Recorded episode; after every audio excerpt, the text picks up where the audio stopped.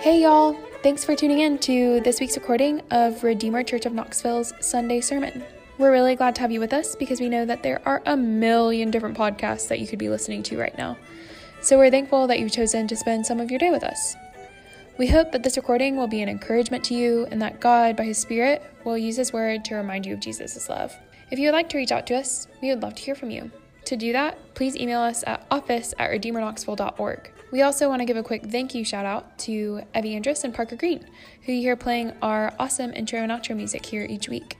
Lastly, if you'd like to support Redeemer in her mission to Urban and University Knoxville, please visit www.redeemerknoxville.org and look for the little give button in the top right corner. Thank you so much, and here is this week's sermon.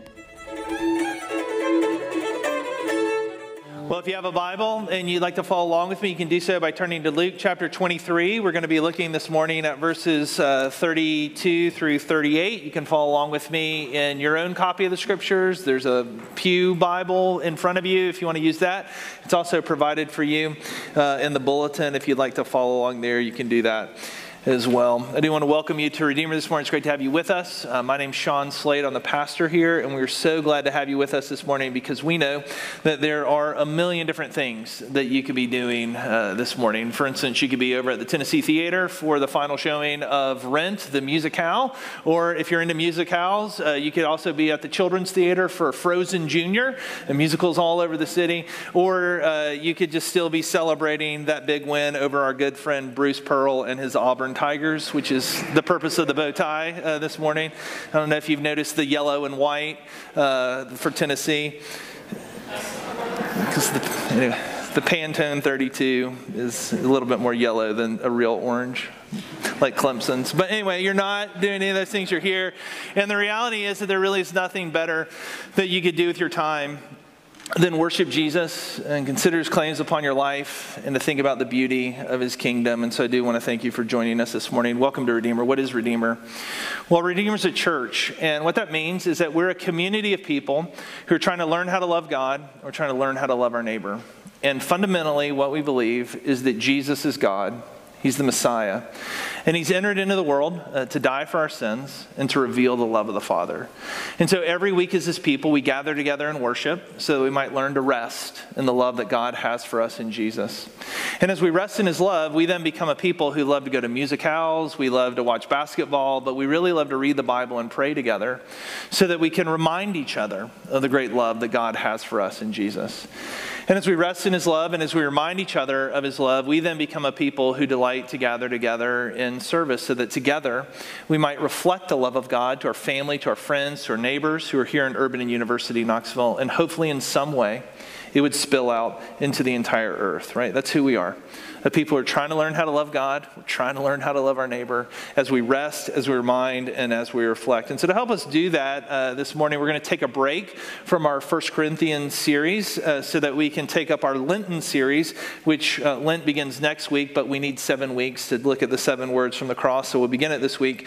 And I think that this is important because the cross is more than just a religious symbol that fits neatly into our coexist bumper stickers, and it is more than just sort of this metaphor about a selfless life or selfless love. But as Christians, what we believe is that the cross is the turning point in history. In fact, what we believe is that it is the event in history through which God is reconciling the world to himself and making peace by the blood of his cross. And so, what I want us to do for these next few weeks is I want us to listen to Jesus' dying words. I want us to listen to Jesus as he is on the cross to help us understand what he is doing and what the cross is all about. So, with that in mind, let's look together. Luke chapter 23, verses 32 through 38. We'll be considering these words Father, forgive them, for they know not what they do. Two others who were criminals were led away uh, to be put to death with him. And when they came to the place that is called the skull, there they crucified him and the criminals, one on his right, one on his left. And Jesus said, Father, forgive them, for they know not what they do. And they cast lots to divide his garments. And the people stood by watching, but the rulers scoffed at him, saying, He saved others, let him save himself, if he is the Christ of God, his chosen one. The soldiers also mocked him, coming up and offering him sour wine, and saying, If you are the king of the Jews, save yourself. There was also an, inscri- an inscription over him This is the king of the Jews. Uh, the gospel of the Lord. Praise to you, Lord Christ. Would you pray with me now for the teaching? Heavenly Father, uh, we are thankful uh, that you're God, not hidden nor silent, uh, but a God who loves to make yourself known. You've done this uh, in your word and by your Holy Spirit, and ultimately you've done this in the person and work of Jesus. And it's our prayer now that as we attend unto your word, that you and your kindness by your Spirit would attend unto us, that we would see lovely things of you in your word. We pray this in Jesus' name. Amen. I don't know if any of you have heard of this old band. They're called the Avett Brothers. Uh, they aren't they aren't all brothers. I mean, two of them are brothers. The other two aren't. But it's not really the point. Uh, they sing this song called "No Hard Feelings," and in this song, there's this really beautiful verse, and it goes like this: "When the sun hangs low in the west, and the light in my chest won't be kept held at bay any longer." When the jealousy fades away and it's ash and dust for cash and lust, and it's just hallelujah. And love in thought, love in the words, love in the songs they sing in the church, and no hard feelings. And it's this beautiful little verse because what they're singing about is they're singing, they're thinking about uh, their life coming to an end. And as they reflect upon their life, they begin to realize that it is from dust that they have come and to dust that they will return ashes to ashes, dust to dust. And they realize when they think about their life that they have given themselves, not to life, but they've given themselves to cash and to lust. And what they long to know is that the songs of the church are true. And what they long to know is that the love of God is real. And what they long is to know that between God and man, there are no hard feelings. This is really beautiful song about this longing for forgiveness and where it is we can find it. And Christianity tells us that forgiveness with God is found at the cross. Because at the cross, what we see is Jesus with outstretched arms, as if to gather the world to himself. And there from the cross, he looks down at humanity and all of our sin. And then he looks up at the Father and he prays, verse 34 Father, forgive them, for they know not what they do. As another musician sings, forgiveness. Can you imagine? Right? Straight out of Hamilton. Right? Forgiveness, can you imagine? Right? That, that, that as Jesus dies, at our hands, He forgives. And this is not just a forgiveness for his friends and his family, uh, but it is a forgiveness for his enemies, for those who are scoffing and mocking and just wanting him to die. Right? Forgiveness. That's the point of the cross. And so, as we look at the cross this morning, I want us to join in Jesus' prayer Father, forgive us. All right, Father, forgive us. Would you say that with me? Father, forgive us. Now, forgiveness is this beautiful thing that we love to think about, we love to talk about, we love to sing about, we love to watch movies about. Uh, we love the Bible because it talks about forgiveness. Uh, but I think C.S. Lewis was onto something in Mere Christianity when he wrote, Everyone says forgiveness is a lovely idea until we have something to forgive. Right? Until we have something to forgive. And isn't that true? Forgiveness is beautiful, but it is hard. And, and, the reason that forgiveness is hard is because someone actually did something wrong. Someone actually did something to hurt you. Maybe they abused you. Maybe they took advantage of you. Maybe they betrayed you. Maybe they lied to you or stole from you or cheated on you. Maybe they ruined you or they touched you or they ignored you or they abandoned you or they manipulated you go on and on and on, but you get the point. Right? Forgiveness is hard. And the reason forgiveness is hard is because the reality of forgiveness is this is that the person who was wronged is the person who must forgive. The person who is wronged is the person who must offer the forgiveness. You see, forgiveness is something that is purely a gift. Forgiveness is purely a grace. It is not something you can deserve. It's not something that you earn. It is only something that someone can give you. And it's something that we as humans often don't want to give because what we want to give is justice and vengeance. But we do not want to give ourselves to the pain of forgiveness. And I think that this is why the modern critique of the cross, which says, why couldn't God just forgive, is incredibly naive. Because the reason God couldn't just forgive is the same reason why you and I can't just forgive. Forgiveness is costly. Forgiveness costs you something. Many years ago, I woke up one morning and I was in need of some adventure in my life. And so I called up my friend Bill Harley and I said, Bill, let's go canoeing today on the Chattooga. And he said, that'd be great. Now, the problem was neither of us had a canoe. And so we had to call uh, a friend of ours, an older man in our church named Dr. Schuler, who uh, we knew had a canoe. And we asked if we could borrow his canoe for, his, for the day. And he said, of course, just come by and get it. And so we went over to his house, we got his canoe, we put it on top of the car, we went up to the mountains mountains, and he put his car at one end of the river. I put my car at the other end of the river, and then we put the canoe into the water and set sail, which shows you what we knew about canoeing. we weren't sailing, we were canoeing, right? And it was this beautiful day, and so we're just sort of floating in the river. We're paddling every now and again, and then we pull off to the side and we'd go swimming, and then we'd wave at all the other canoers as they passed by, and then we pulled off on this little island and we had lunch together, and we just enjoyed floating down the river. And everything was was great until we came to the rapids.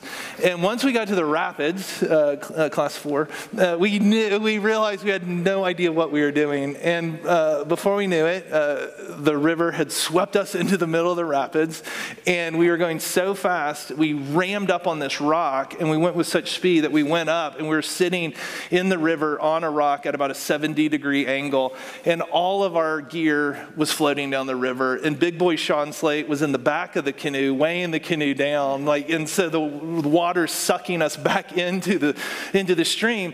But then the back of the canoe got wedged between these two rocks. And so we were just stuck there, and water's just flowing, flowing, flowing. And so the force of the water then torqued the canoe, twisted the canoe, broke it in half, sank to the bottom of the river. That was our day. And so, uh, and so Bill and I had no other option but to float uh, the next three hours of the river in our life jackets until we got to his car. And then Bill and I got in his car. He drove me up to my car. And then Bill drove home like nothing happened. We, it's like Fight Club. We won't talk about it, right? And then I got in my car and I drove uh, to an outdoor store hoping that they might have a canoe that looked like uh, Dr. Schuler's. And uh, and I was, it was in God's providence. They had a canoe just like his. Uh, but in God's providence, I didn't have $2,000 to replace it. and so uh, I was this young, you know, youth director at a small church in South Carolina. I was also a construction worker on the side uh, who was trying to make money to feed my wife and our baby William, who was coming into the world. And so I drove uh, to Dr. Schuler's house and I rang the doorbell. I said, Dr. Schuler, uh, I don't have your canoe. Uh, it's at the bottom of the Chattooga, and uh, I'll mow your yard, I'll rake your leaves, uh, I'll wash your dishes, uh, or you can keep my firstborn son until, until we have enough money to pay this thing off. And so there we are standing on his front porch, and Dr. Schuler had this decision to make because the canoe had to be replaced. It was gone. And either he was going to pay for it or I was going to pay for it.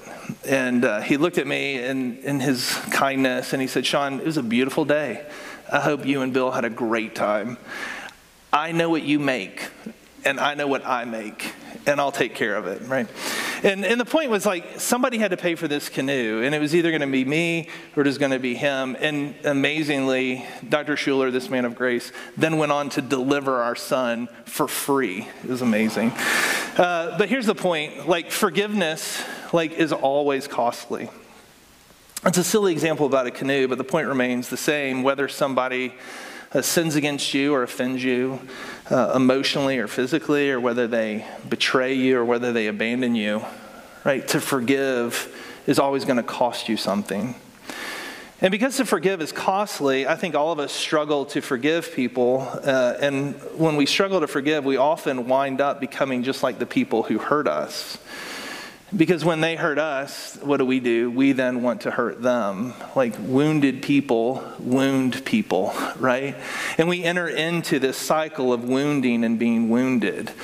And I like to call this the law of tackle football because if you've ever played tackle football in the backyard, you know that it always ends in a fight. And so, uh, you know, somebody hits you, right? And so you got to hit them back.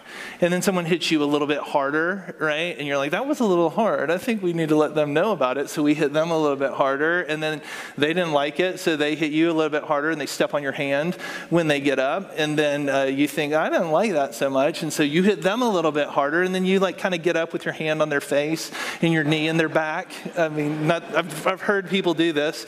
And then, and then the fight just sort of devolves into this huge fight and everybody's crying for their mom. And uh, that's tends to be the way we relate to one another, right? You hurt me, I hurt you, and then we call our moms to get involved. Father, forgive us, right? Uh, Father, forgive us. Would you say that with me? Father, forgive us.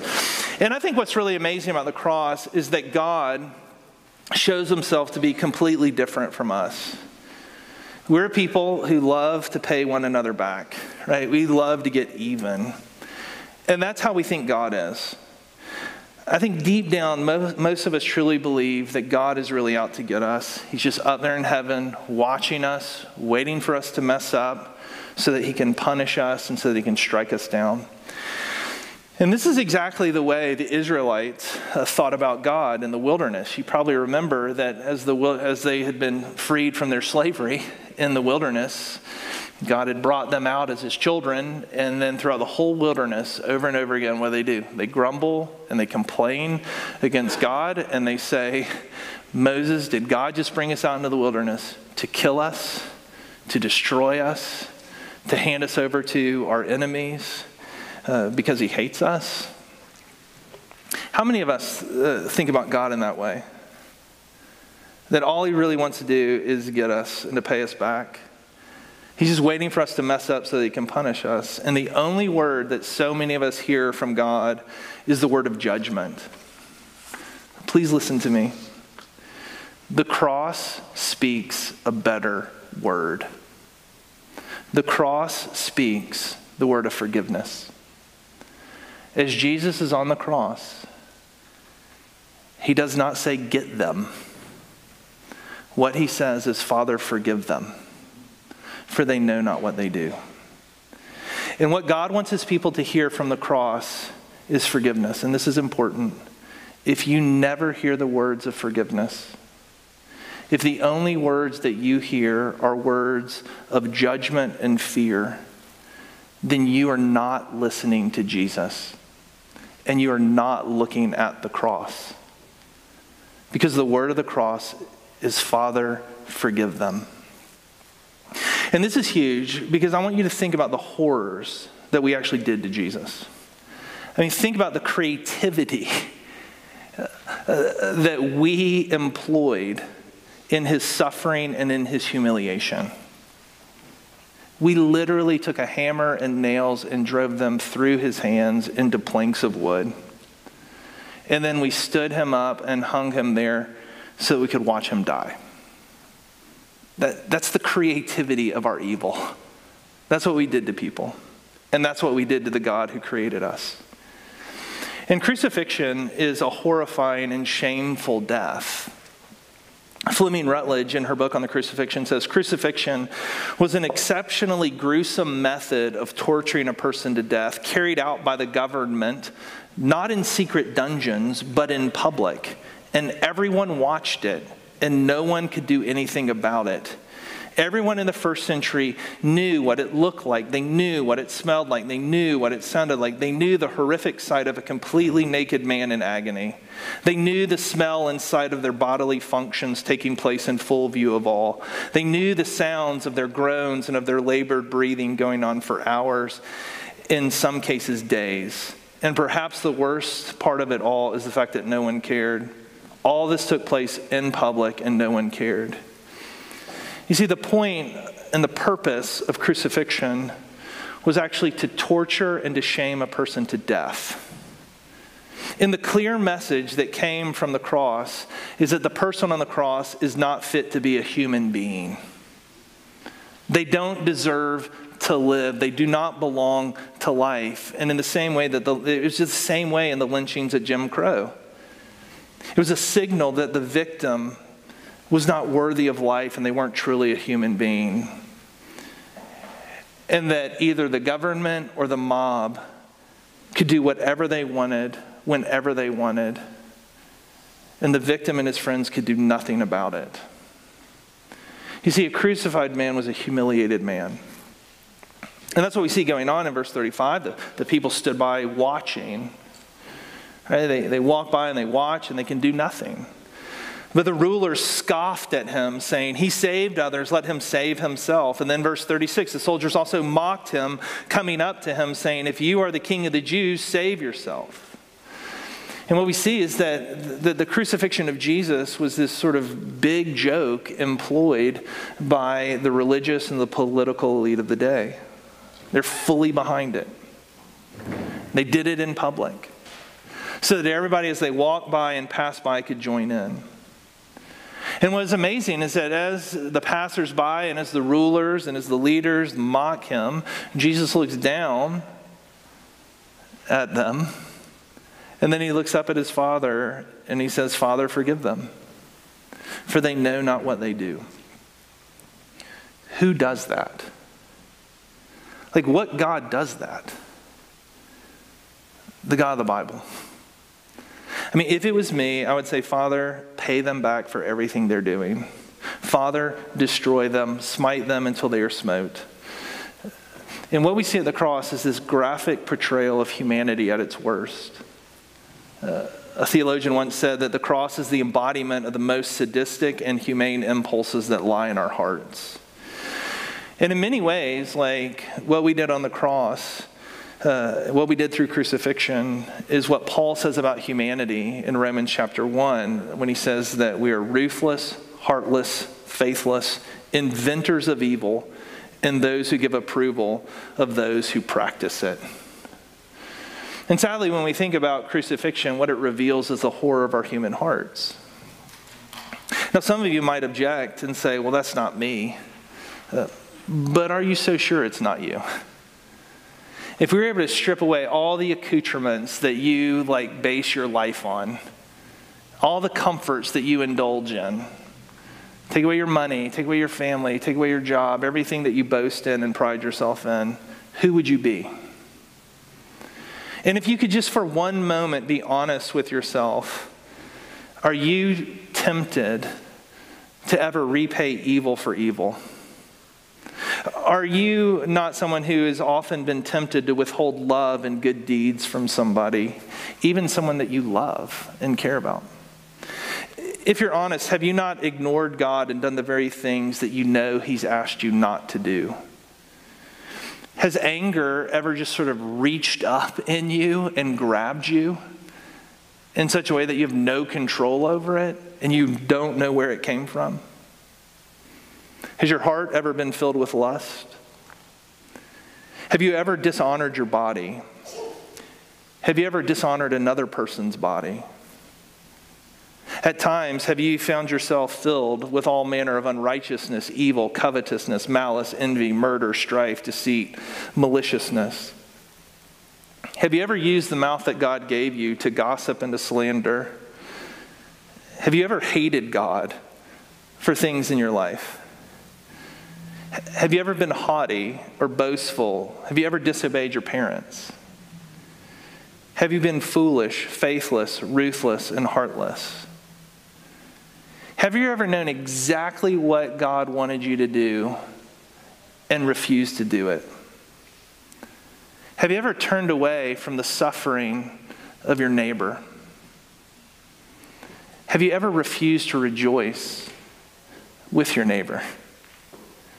This is just a list out of Romans chapter 1. And I would assume that all of us can see ourselves somewhere in it. And what Romans chapter 1 is pointing out, the very thing that, that Psalm 14, Psalm, uh, Romans chapter 3 say is that all have sinned and fallen short of the glory of God. And this is important because sin is not just a random bad thing here or there. And sin is not uh, just some breaking of some random law of the universe. Sin is fundamentally rebellion against our Creator, which means that sin is personal. And the person we sin against is the one and the only one who can judge us, and the one and the only one who can forgive us. In the same way, if I were to hurt one of you, if I were to sin against one of you, Ben Bannister doesn't have the right to forgive me. Only you do. It doesn't matter what Ben thinks about me. It doesn't matter what Jennifer thinks about me, uh, or if they forgive me. The person I've sinned against is the only one who can truly forgive me. And at the very beginning of the Bible, at the very dawn of creation, God said, Look, when you sin, right, when you hurt me, when you turn away from me, when you disobey me, when you ignore me, you will die. The way uh, the Apostle Paul says this is in Romans chapter 6. He says that the wages of sin is death. None of us like the truth of this. But what the Bible tells us, and what I think we all know is true deep down, is that we all deserve death and judgment. Deep down, we all know that we are guilty. And this is why all of us are really afraid of death. And this is why all of us hate the very idea of judgment. because we know it is due us. And what we know is we need to be forgiven. And here's the good news the cross makes forgiveness possible. Right? So, Father, forgive us. Father, forgive us. Would you say that with me? Father, forgive us. But how? How does God do this? And this is important. I've already alluded to this, but I want, I want you, I want us to see once again that God is not like us. And God is not what most of us assume him to be like. Most of us just assume that he just wants to pay us back, that he wants vengeance, uh, and that he's just waiting to punish us so that he can throw out his anger upon us. In his beautiful little book, The, the Cross of Christ, uh, John Stott writes if you've never read The Cross of Christ, I would just encourage you to please do so. But in this book, John Stott writes about the paradox of sin and of salvation. And he says this The essence of sin is man substituting himself for God, while the essence of salvation is God substituting himself for man. Man asserts himself against God and puts himself where only God deserves to be. God sacrifices himself for man and puts himself where only man deserves to be. Man claims prerogatives which belong to God alone, and God accepts penalties which belong to man alone. And here's his point. Do you see that? That man wants to substitute himself for God that in our rebellion against God, we attempt to be Him. And what does our God do? He substitutes Himself for man, taking the very penalties that we deserve in order to restore us to Himself. This is amazing because what the cross is telling us is that God would rather absorb the anger and the sin of humanity and would rather absorb the wrath and the judgment of God than pour it out on us. God is not who we think He is. We tend to think that He's a raging narcissist who just delights to punish and to kill. And the cross of Jesus tells us that He is a God who would rather die than watch us die. And what's amazing is that while he bore our sin and while he bore God's judgment, he's crying out, telling us what he is doing and why he's doing it. And he says, Father, forgive them, for they know not what they do. And I want you to think about that. Father, forgive them, for they know not what they do. The reality is this we don't know how bad our sin is. We really don't. We don't know how deep our sin runs within us. We don't know how to control it. We don't know how to stop it. We don't know why it rages within us. All we know is what the Avett's saying is that something has me. Something has me, and it's making me someone that I don't want to be. It's making us someone who God has not made us to be. And though we try to dismiss it and try to ignore it, uh, and we fail to look at it because we hate it, Jesus sees it for what it is. And he sees us for who we have been. And at the moment of our greatest rebellion, before we'd even ask for forgiveness, 2,000 years ago, Jesus hung on a cross, bearing our sin, and saying, Father, forgive them. And what I want you to see is that the core of the cross is forgiveness. It's like the phoenix feather in Harry Potter's wand that gives it its magic. Forgiveness is at the core of the cross, and it is the heart of God. And that's the point of this table. Because as we come to this table, what we realize is we look at this table and we see the body and the blood of Jesus, and what we realize is that it should have been my body and it should have been my blood. And if it would have been my body and my blood on the altar, that would have been right. That would have been just. That would be what I deserve. And yet, the good news of the gospel is that God does not treat us as we deserve. Instead, He treats us with love, and He loves to forgive. And so, what He says at this table and what He says at the gospel, what He says on the cross, is uh, not your flesh, but mine. Right? Not your blood, but mine. And by doing this, our God is proving to us that He is not like us. He's not vindictive or cruel, but He is forgiving. And that's what we see at this meal. He's saying that just as surely as you hold the bread in your hand and you taste uh, the wine in your mouth, just as surely as those things are real, your sins are forgiven. And so he's inviting you to come and taste and see that our God is good. And he proves his goodness as he forgives his children. And so, Father, forgive us. Right? Father, forgive us. Would you say that with me one last time? Father, forgive us.